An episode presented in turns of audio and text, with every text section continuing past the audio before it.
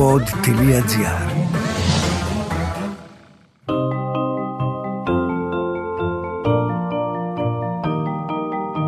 Τι κάνουν οι συγγραφείς όταν δεν γράφουν βιβλία?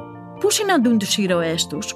Ο Βενιαμίν Φραγκλίνος είχε πει πως ο συγγραφέας είτε γράφει κάτι που αξίζει να διαβαστεί, είτε κάνει κάτι που αξίζει να γραφτεί. Ας ανακαλύψουμε μαζί τον άνθρωπο πίσω από το βιβλίο στο podcast «Συγγραφής εκτός βιβλίων» με την Κυριακή Μπεϊόγλου.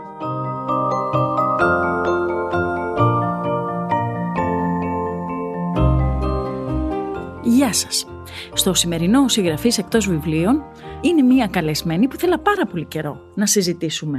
Αλλά δεν μπορούσα να την πετύχω, ξέρετε, πουθενά. Διότι τη μια ήταν στο Λονδίνο, την άλλη ήταν στο Βερολίνο.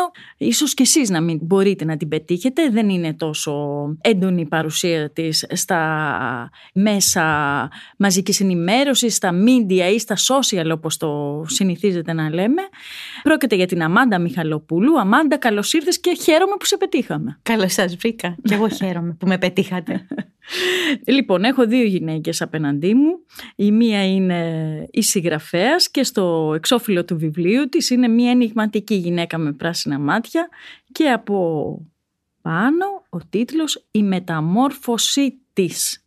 Ένα βιβλίο που, Αμάντα, θα έλεγα ότι είναι ένα γενναίο βιβλίο καταρχήν, γιατί θίγεις πάρα πολλά ζητήματα εκτός της ταυτότητας του φύλου, αλλά και ζητήματα που αφορούν, ας πούμε, την παγκόσμια κοινότητα, το κλίμα. Το κλίμα, κάτι που δεν το έχω δει να θίγεται στις διάφορες παρουσιάσεις που έχω διαβάσει για το βιβλίο αυτό. Πώς λοιπόν έγινε η μεταμόρφωσή της? Τι ωραία που θέτεις το ζήτημα του κλίματος και που το βλέπεις τόσο καθαρά. Ξεκάθαρα. Θα ξεκινήσω από το εξώφυλλο, επειδή το ανέφερες.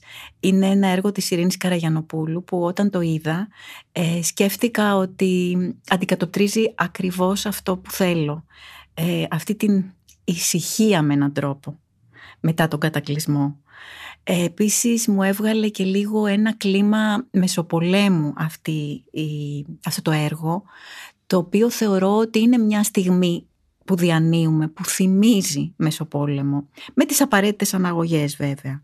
Ζούμε σε μια περίεργη στιγμή και οι μεταμορφώσεις είναι συνεχείς σε όλα τα πεδία και με όλους τους τρόπους, αισθάνομαι.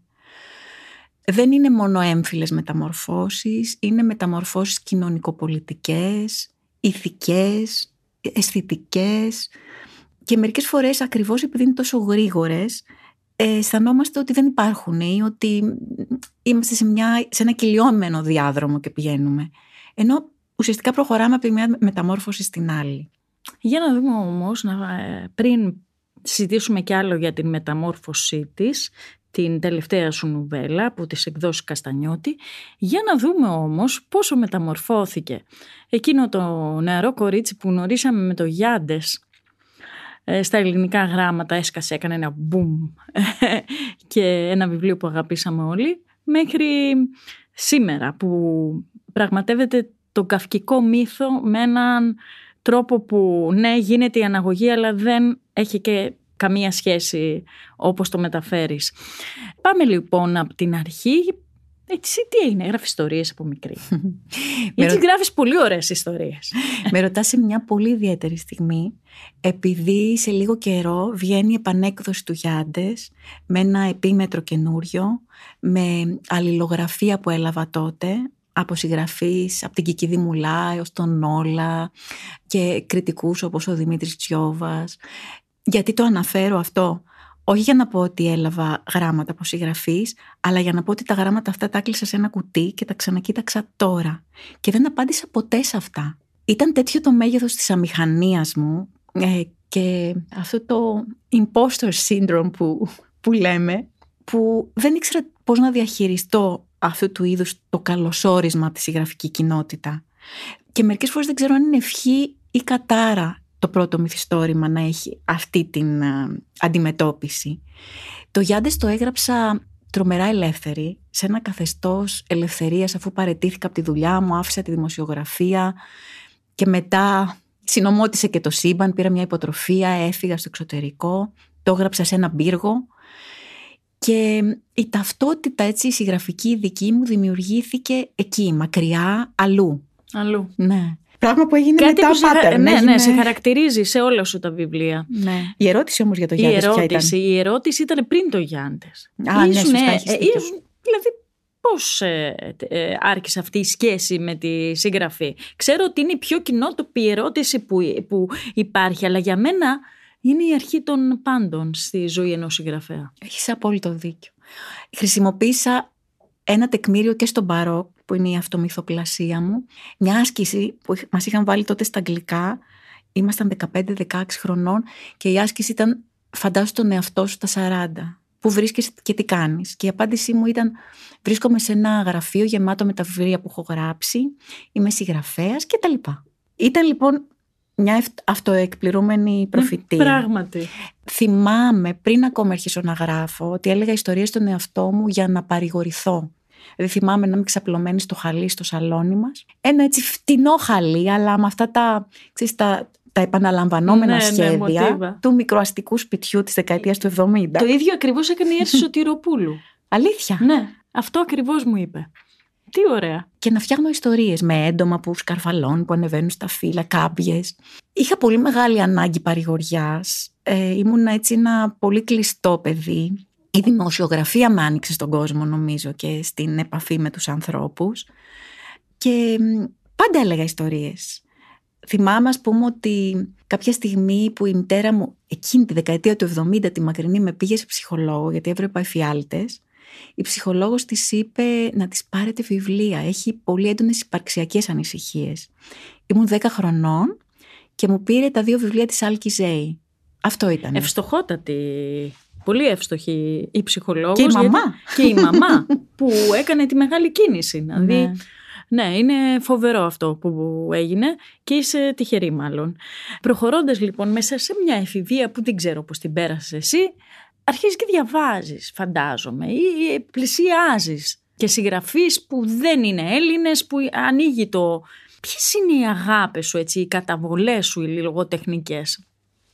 Διαβάζω στην εφηβεία μου τα πάντα, από τις οδηγίες χρήσης των σαμπουάν στο μπάνιο όταν είμαι, μέχρι τα ποίηματα του Σινόπουλου, του Τίτου Πατρίκιου, τον οποίο ευτύχησα να γνωρίσω στη Δευτέρα Γυμνασίου, γιατί είχαμε μια... φωτισμένη φιλόλογο τότε που μας πήγε σε μια εκδήλωση όπου ο Πατρίκιος διάβαζε ποίηση και μιλούσε. Αυτό ήταν, τον ερωτευτήκαμε οι φίλες μου και εγώ, και άρχισε να λησβερήσει, αλληλογραφία. Γράφαμε τους στίχους του σε χαρτιά, ρίχναμε λεμόνι από πάνω, σαν μυστικά μηνύματα, και μετά τα σιδερώναμε για να τα διαβάσουμε. Τέτοιες περιπέτειες φιλολογικο-αναγνωστικές. Ναι. Μετά, στα φοιτητικά χρόνια, πέρασα από την ποίηση, που ήταν έτσι πολύ σημαντική για μένα, η Λαϊνά, η Κατερίνα Αγγελάκη, η Ρουκ, η Τζέννη Μαστοράκη. Πέρασα μετά, γύρω στα 18-19 άρχισα να διαβάζω ξενόγλωση λογοτεχνία. Η μεγάλη αποκάλυψη για μένα ήταν ο Ίταλο Καλβίνο. Σκέφτηκα για πρώτη φορά στη ζωή μου, ώστε γίνεται κι αλλιώς. Δεν χρειάζεται να πεις την ιστορία από την αρχή ως το τέλος. Μπορείς να... κάνεις πλάκα, μπορείς να παρισφραίουν διάφορες ιστορίες, μπορείς να ξεκινάς από το τέλος. Δεν έχει κανόνες αυτό το πεδίο, σε εγκλωβίζουν οι κανόνες, δηλαδή. Είναι ένα στοιχείο του χαρακτήρα σου που εκεί εκτονώνεται στη λογοτεχνία. Πολύ ωραία ερώτηση αυτή. Ψυχαναλυτικής φύσης. Ναι. Απ' τη μια οι κανόνες με εγκλωβίζουν, γιατί μεγάλωσα σε ένα καλό ευγενικό κορίτσι. Έτσι με μεγάλωσαν και δυσκολεύτηκα πολύ να ξεφύγω από το μοντέλο αυτό.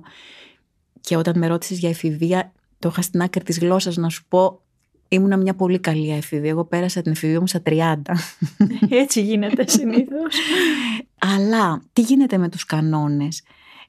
Όταν δημιουργείς εντός πλαισίου, και το έμαθα αυτό στη λογοτεχνία, δεν είναι περιοριστικός ο κανόνας. Και το είδαμε κινήματα όπως είναι το ουλιπό, όπως είναι ο ντανταϊσμός. Και θυμάμαι πάρα πολύ συχνά αυτή τη φράση της Μαργαρίτας Καραπάνου, ότι η λογοτεχνία είναι ένα άγριο άλογο, αλλά πρέπει, κάπως το λέγε, να το υπέβεις με χαλινάρια. Δηλαδή να μπορείς όλη αυτή την έμπνευση, τον καλπασμό του ασυνείδητου, κάπως να τον χειραγωγείς. Και νομίζω ότι οι κανόνες προσφέρουν αυτού του είδους τη χειραγώγηση. προχωρούν τα χρόνια και εσύ αρχίζεις και γίνεις μια πάρα πολύ γνωστή συγγραφέας, όπου τα κείμενά της, τα βιβλία της συζητούνται, μετά το και το Γιάντες βέβαια. Όντως αυτό μπορεί να ήταν λίγο, να μας το πεις αυτό, να μας το εξηγήσεις, λίγο καταπιεστικό για σένα. Δηλαδή ο πήγες μπήκε ψηλά και τώρα τι κάνουμε. Ναι, το νιώσα αυτό πάρα πολύ.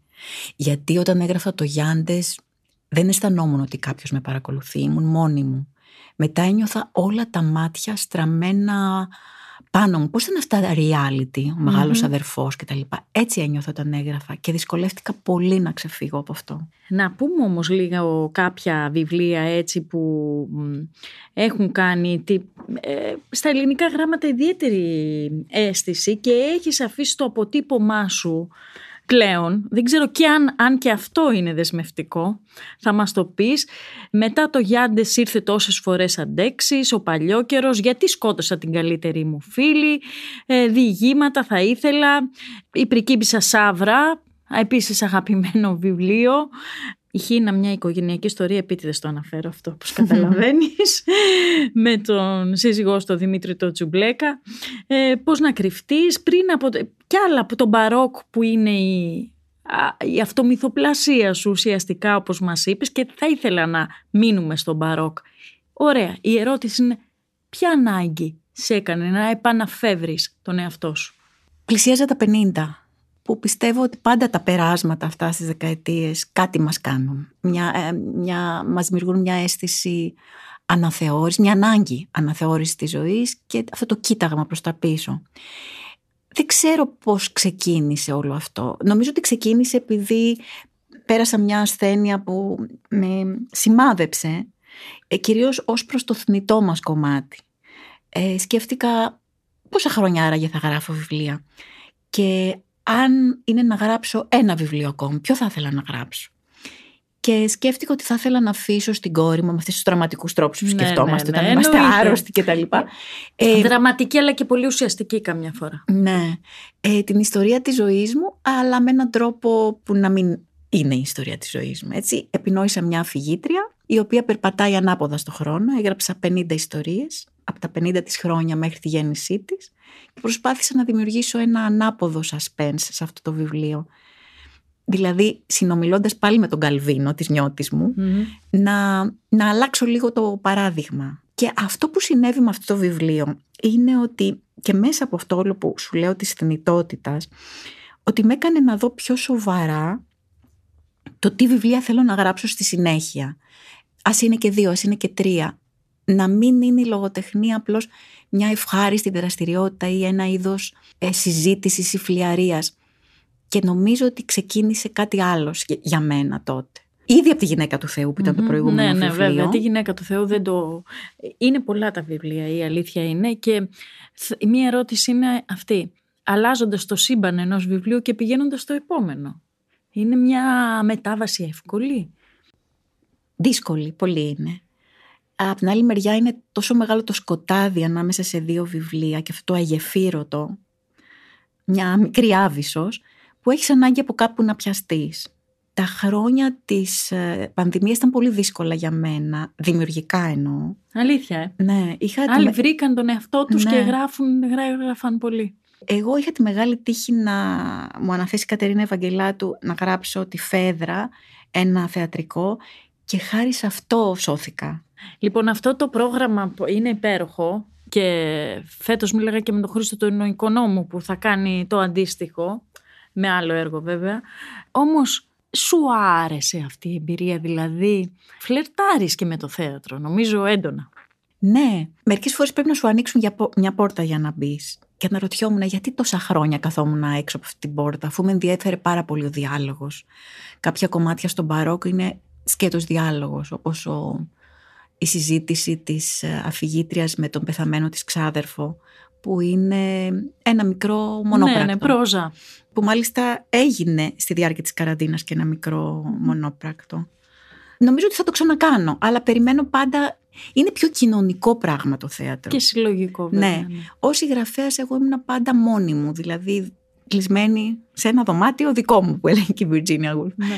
Δεν το ήξερα αυτό και μ' άρεσε πάρα πολύ. Μ' άρεσε αυτό που συνήθως γίνεται μέσα στο κεφάλι μιας συγγραφέως, πώς μετά βγαίνει έξω και γίνεται παράσταση. Πράγματι, ας πούμε. Ναι. Αυτό πρέπει να είναι συναρπαστική, το αίσθημα τουλάχιστον. Προχωρώντας μέσα σε όλη αυτή την πορεία της συγγραφική σου, οι άνθρωποι δεν είμαστε πάντα μια ευθεία, ανεβοκατεβαίνουμε. Ανέφερες μια συγκεκριμένη περίοδο που ξέρουμε όλοι για τον καρκίνο κλπ. Αυτό το γεγονός, αυτό καθ' αυτό, αναθεώρησες ακόμα και τη λογοτεχνική σου ματιά στα πράγματα. Αναθεώρησα, θα λέγα, γενικά τη ματιά μου στα πράγματα. Δηλαδή σταμάτησε κάπως ή άλλαξε αυτή η καταπίεση του εαυτού, αυτή η ανάγκη για τελειομανία, η αυστηρότητα.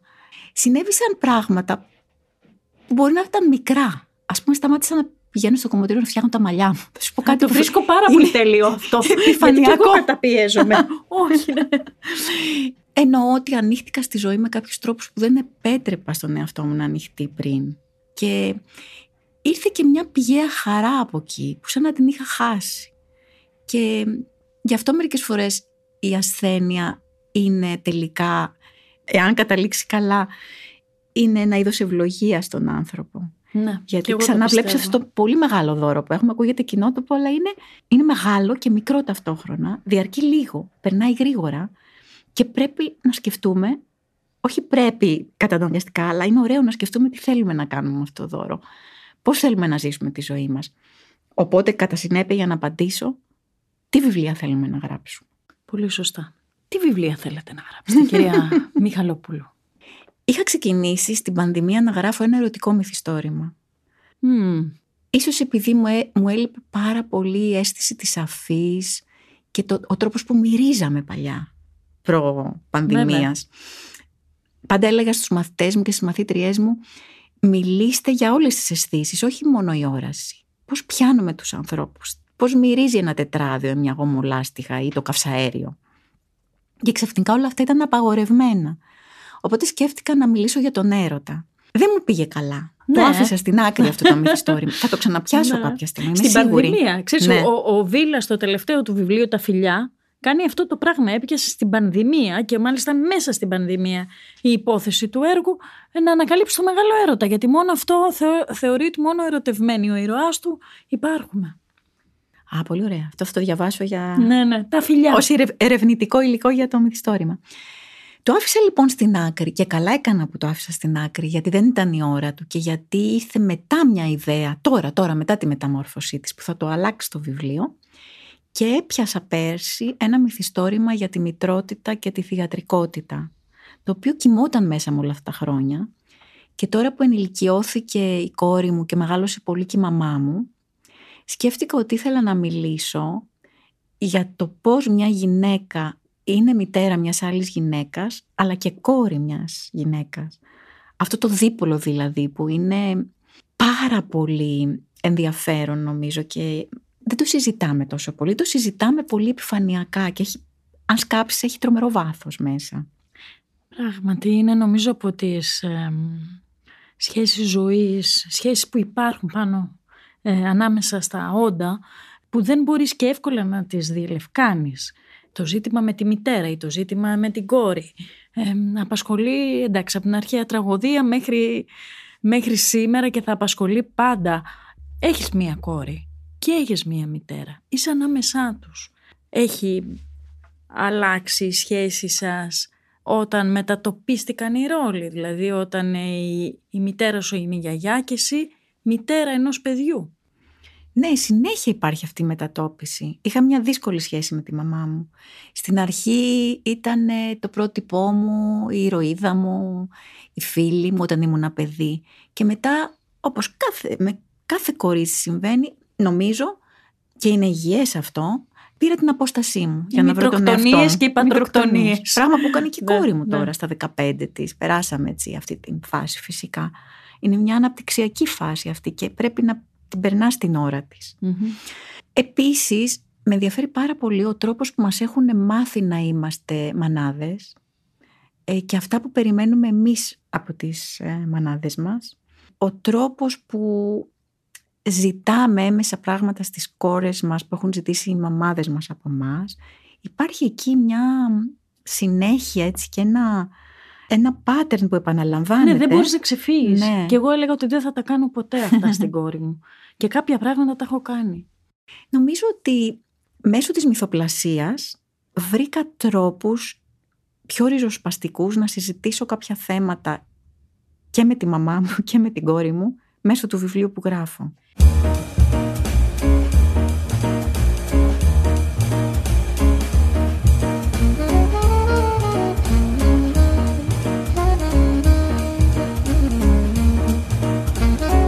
Να πάμε λίγο τώρα στη μεταμόρφωση, διότι θεωρώ ότι είναι ένα σημαντικό βιβλίο που έχει μέσα του πολλά πράγματα που πέρα από λογοτεχνία πρέπει να θίξουμε επιτέλους ως διάλογο στην ελληνική κοινωνία.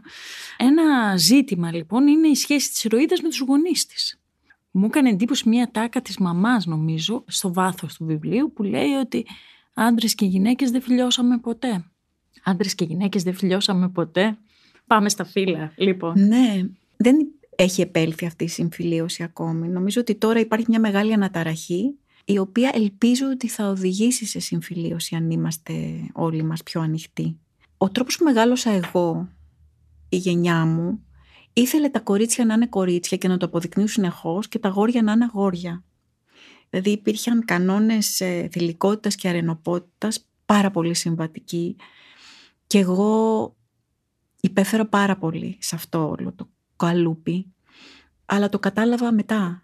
Δηλαδή όλη αυτή την καταπίεση που έχω υποστεί, την ένιωσα ξαφνικά. Είδες που λένε μερικές φορές οι γυναίκες που έχουν κακοποιηθεί γιατί μιλάνε μετά από τόσα χρόνια. Γιατί δεν καταλαβαίνεις εκείνη τη στιγμή ότι είναι κακοποίηση. Θεωρείς ότι είναι... έτσι είναι τα πράγματα. Μια νορμάλ συνθήκη. Έτσι πρέπει να είναι, ναι, θεωρείς. Ναι. Και νομίζω ότι η κόρη μου μου μάθε ότι δεν είναι νορμάλ. Η γενιά της δηλαδή. Μου μάθε ότι δεν είναι καθόλου φυσιολογικό αυτό που ζήσαμε.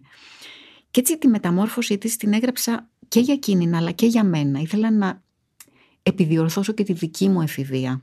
Την επιθυμία μου να είμαι τα πάντα ή να είμαι ό,τι θέλω εγώ και όχι αυτό που μου φόρεσαν ως ρούχο. Ναι. Για να πούμε έτσι και για τους ακροατές που μας ακούνε λίγοι από την ιστορία, μία νεαρή γυναίκα, φοιτήτρια, μετά από έναν κατακλυσμό που θυμίζει πάρα πολύ βιβλική καταστροφή και εκεί που πάει το μυαλό σας. Τα είδη δεν έχουν εξαφανιστεί, αλλά κάποια στιγμή ξυπνά και είναι άντρας. Σε αντίθεση με τον ήρωα του Κάφκα που είναι η κατσαρίδα, λίγο καλύτερα, εσύ το έκανες άντρας, ναι, με ό,τι μπορεί αυτό να σημαίνει. Ένας άντρας κανονικότατος. Βέβαια δεν έγινε έτσι από ένα μαγικό τρόπο άντρας. Μας εξηγήσε αργότερα ότι η διάθεσή της ήταν να μην έχει ακριβώς φίλο. Εγώ αυτό κατάλαβα, να μην είναι ούτε άντρας ούτε γυναίκα, να μπορεί να ελκύεται και από μία γυναίκα ή στη συμπεριφορά της να μην είναι μόνο γυναίκα. Οπότε δεν προκύπτει έτσι από το πουθενά το ότι ξυπνάει άντρας ένα πρωί. Αυτή η μεταμόρφωση λοιπόν στις σημερινές γυναίκες γίνεται με έναν τρόπο βίαιο, θαρρείς. Θα το πάρω από το βιβλίο και θα το φέρω στη ζωή. Η Σάσα μου είναι γυναίκα ως το τέλος. Δηλαδή δεν αλλάζω το πρόσημο. Πράγματι, η σκέψη της είναι γυναική. Ναι, μπορεί να έχει σώμα ανδρικό, πέος, ό,τι μπορεί να περιμένει, τριχοφυΐα.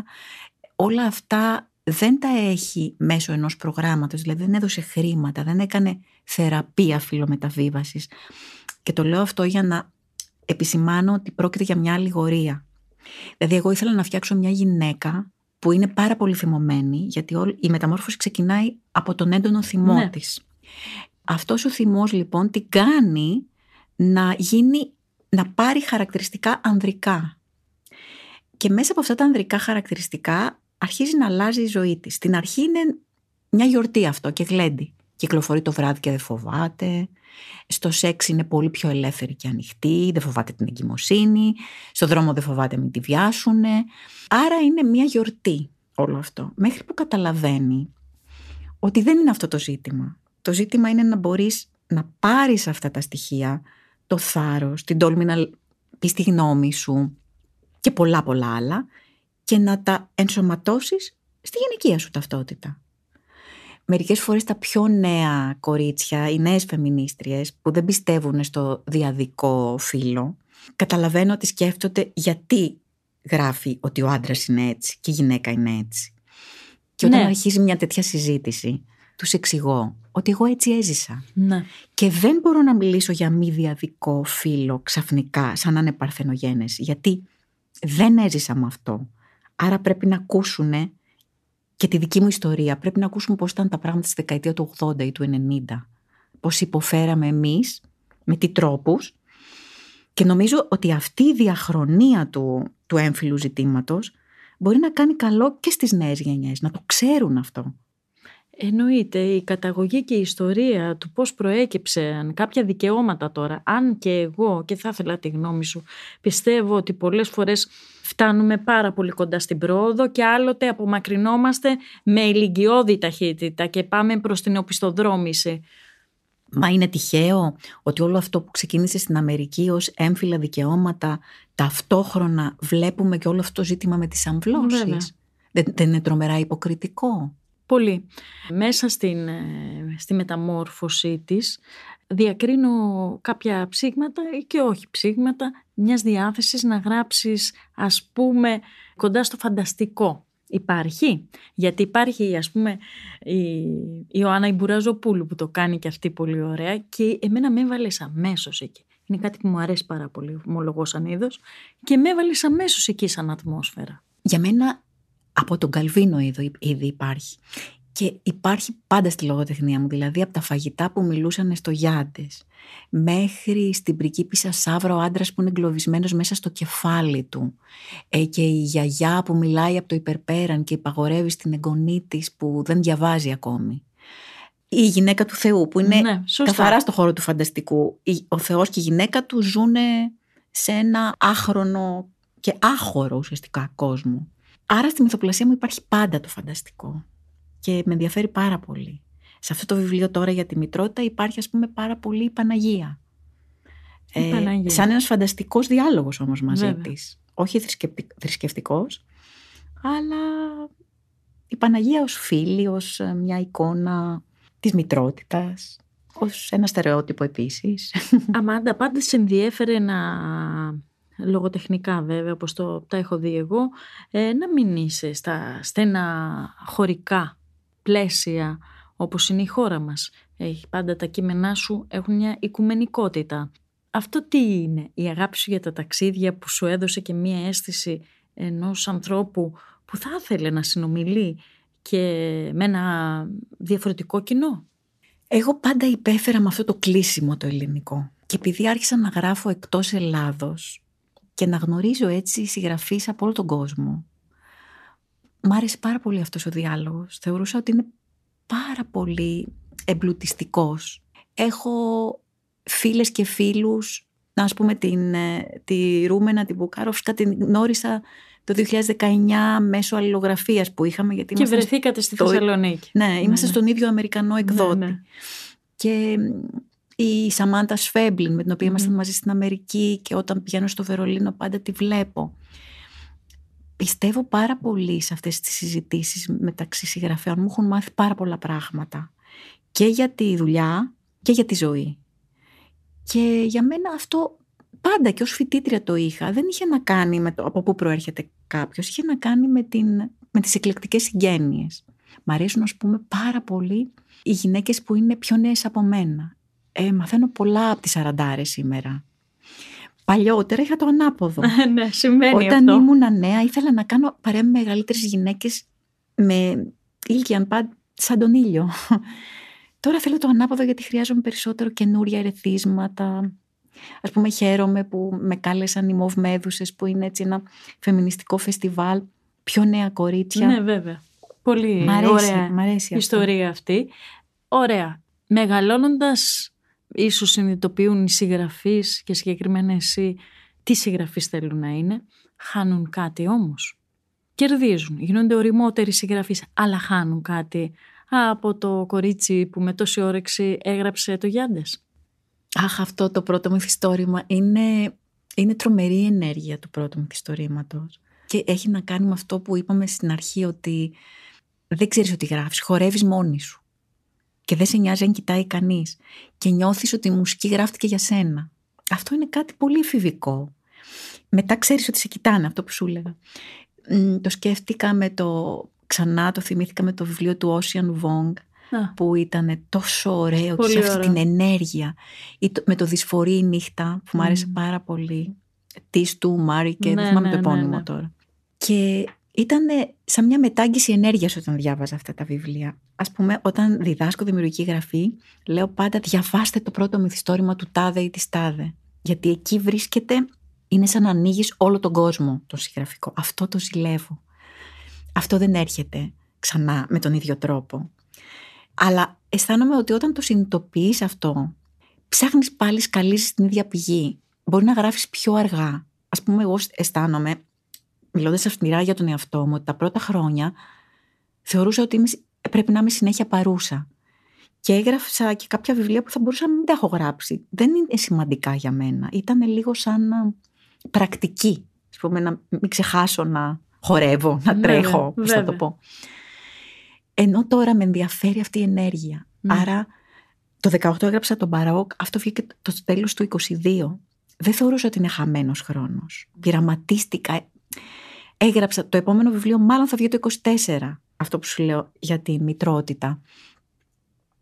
Και έρχεται πάλι από την πηγή. Δηλαδή νιώθω ότι υπάρχει εκεί κάτι τόσο πολύ δικό μου, που είναι σαν μια καινούργια αρχή. Πάρα πολύ ωραία και ενδιαφέροντα αυτά και το περιμένουμε, γιατί κάθε βιβλίο σου το περιμένουμε. Έτσι, τελειώνοντας αυτό το podcast, θα ήθελα να σε ρωτήσω εάν υπάρχει μια επίσης κοινότοπη ερώτηση. Πού γράφει κανείς πιο ήσυχος, γιατί αυτή είναι η λέξη. Μπορεί κάποιος ήσυχος να είναι μέσα και μέσα στον πολύ κόσμο, αλλά αυτός είναι ήσυχος και γράφει. Το έχω συζητήσει με πολλούς συγγραφείς. Και ο Κοσποντίνοφ μου είπε ότι έγραφες σε ένα μοναστήρι στην Ελβετία και γράφει μόνο εκεί. Πού γράφεις εσύ, Αμάντα? Ψάχνω ήσυχα μέρη κι εγώ. Όπου τα βρω στον κόσμο. Τώρα που μεγάλωσε και η κόρη μου και μπορώ να ξαναφεύγω, ψάχνω αυτή την ησυχία. Η ζωή μας έχει πάρα πολύ θόρυβο και πολλά μικρά σκουπιδάκια που τα χρησιμοποιούμε για να ξεχνιόμαστε. Τα μέσα που λες, κοινωνικής δικτύωσης, ο ρυθμός της ζωής. Άρα εγώ όταν βρίσκω, ας πούμε, μια φέτα χρόνου, που μπορεί να είναι και ένας μήνας, εκεί κάτι γίνεται, διαστέλλεται ο χρόνος. Άρα ψάχνω αυτά τα μέρη που μου προσφέρουν τη σπηλιά, θα έλεγα, μια σπηλιά που μπορώ να είμαι ήσυχη και να είμαι ένα παιδί που παίζει με τις λέξεις. Και μετά ξαναγυρίζω εδώ για να επιμεληθώ, να δουλέψω. Αλλά η αρχική ιδέα, το ξεδίπλωμα, γίνεται πάντα κάπου αλλού. Εγώ θα σου δώσω το βιβλίο σου, γιατί θέλω να μας διαβάσεις κάτι που εσύ θεωρείς πως περιέχει ένα ιδιαίτερο μήνυμα. Ντρεπόμουν που είμαι γυναίκα. Πίστευα ότι μόνο αν με ερωτευτεί ένας άντρας θα αποκτήσω αξία. Εσείς το ξέρετε, οι άντρες αγαπούν αλλιώς. Μετά τον έρωτα επιστρέφουν σε μια σφαίρα διατάρακτης δραστηριότητας, σαν εργατικά μυρμήγκια. Ήθελα κι εγώ να μάθω να αγαπάω έτσι, με διαλύματα. Να μην είναι το μονοδικό νόημα της ζωής, η προσοχή τους και η αγάπη τους. Γινόταν να κυριαρχώ και να εγκαταλείπομαι ταυτόχρονα, να μπορώ και να θέλω. Μια φορά, όταν ήμουν μικρή, είδα τον αδερφό μου να κατουράει όρθιος. Πόσο τον ζήλεψα. Ήθελα κι εγώ το σωληνάκι που εξακόντιζε ούρα στη λεκάνη, με ένα τσουρ-τσουρ παιχνιδιάρικο και κοφτό. Κατάλαβα σε μια στιγμή μέσα πως μόνο ως εξαίρεση, ως ανορθογραφία θα τα κατάφερνα. Αλλά ίσως διορθώνω τις παιδικές μου σκέψεις. Ίσως ήθελα απλώς το σωληνάκι. Όταν ο αδερφός μου πνίγηκε, χάθηκε από τη ζωή μου η ανδρική πλευρά των πραγμάτων. Ο ιδρώτας, οι αθλητικές κάλτσες, οι κραυγές του τζούντο, οι φαβορίτες, οι πράξεις. Χωρίς εκείνον όλα ξαναέγιναν σκέψη και δισταγμός. Στον έρωτα έπρεπε να διαλέξω αν θα εμπνέω στους άντρες ειδονή ή σεβασμό. Επικράτησε η ανατροφή μου και διάλεξα το δεύτερο. Μόνο οι άντρες δεν χρειάζεται να διαλέξουν. Ακριβώς όπως δεν διαλέγουν ανάμεσα στα δυο τους αρχίδια. Ειδονή ή σεβασμός. Να, ένα ερώτημα. Οι γυναίκες που εκπέμπουν ηδονή, συχνά και από τις ίδιες τις γυναίκες, γιατί και εμείς απαξιώνουμε το φύλο μας. Αυτή είναι άλλη μια μεγάλη ιστορία. Δεν εκπέμπουν σεβασμό. Θυμάσαι αυτό το γελίο τραγούδι, μου θυμίζει τη μάνα μου, ναι, γι' αυτό σ' αγαπάω. Αυτό. Αυτά τα στερεότυπα είναι ακριβώς που μας έχουν τυραννίσει και πρέπει να βρούμε έναν τρόπο να τα βγάλουμε από τη ζωή μας πια. Και ο λογοτεχνικός είναι ένας καλός τρόπος. Αμάντα Μιχαλοπούλου, σε ευχαριστούμε πολύ για αυτή τη συζήτηση. Και εγώ σας ευχαριστώ πολύ.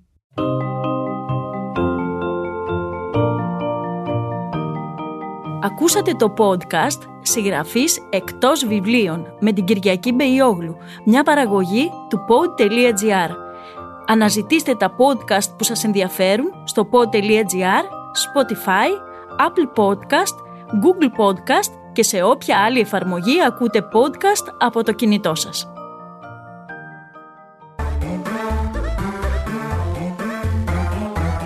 Pod.gr. Το καλό να ακούγεται.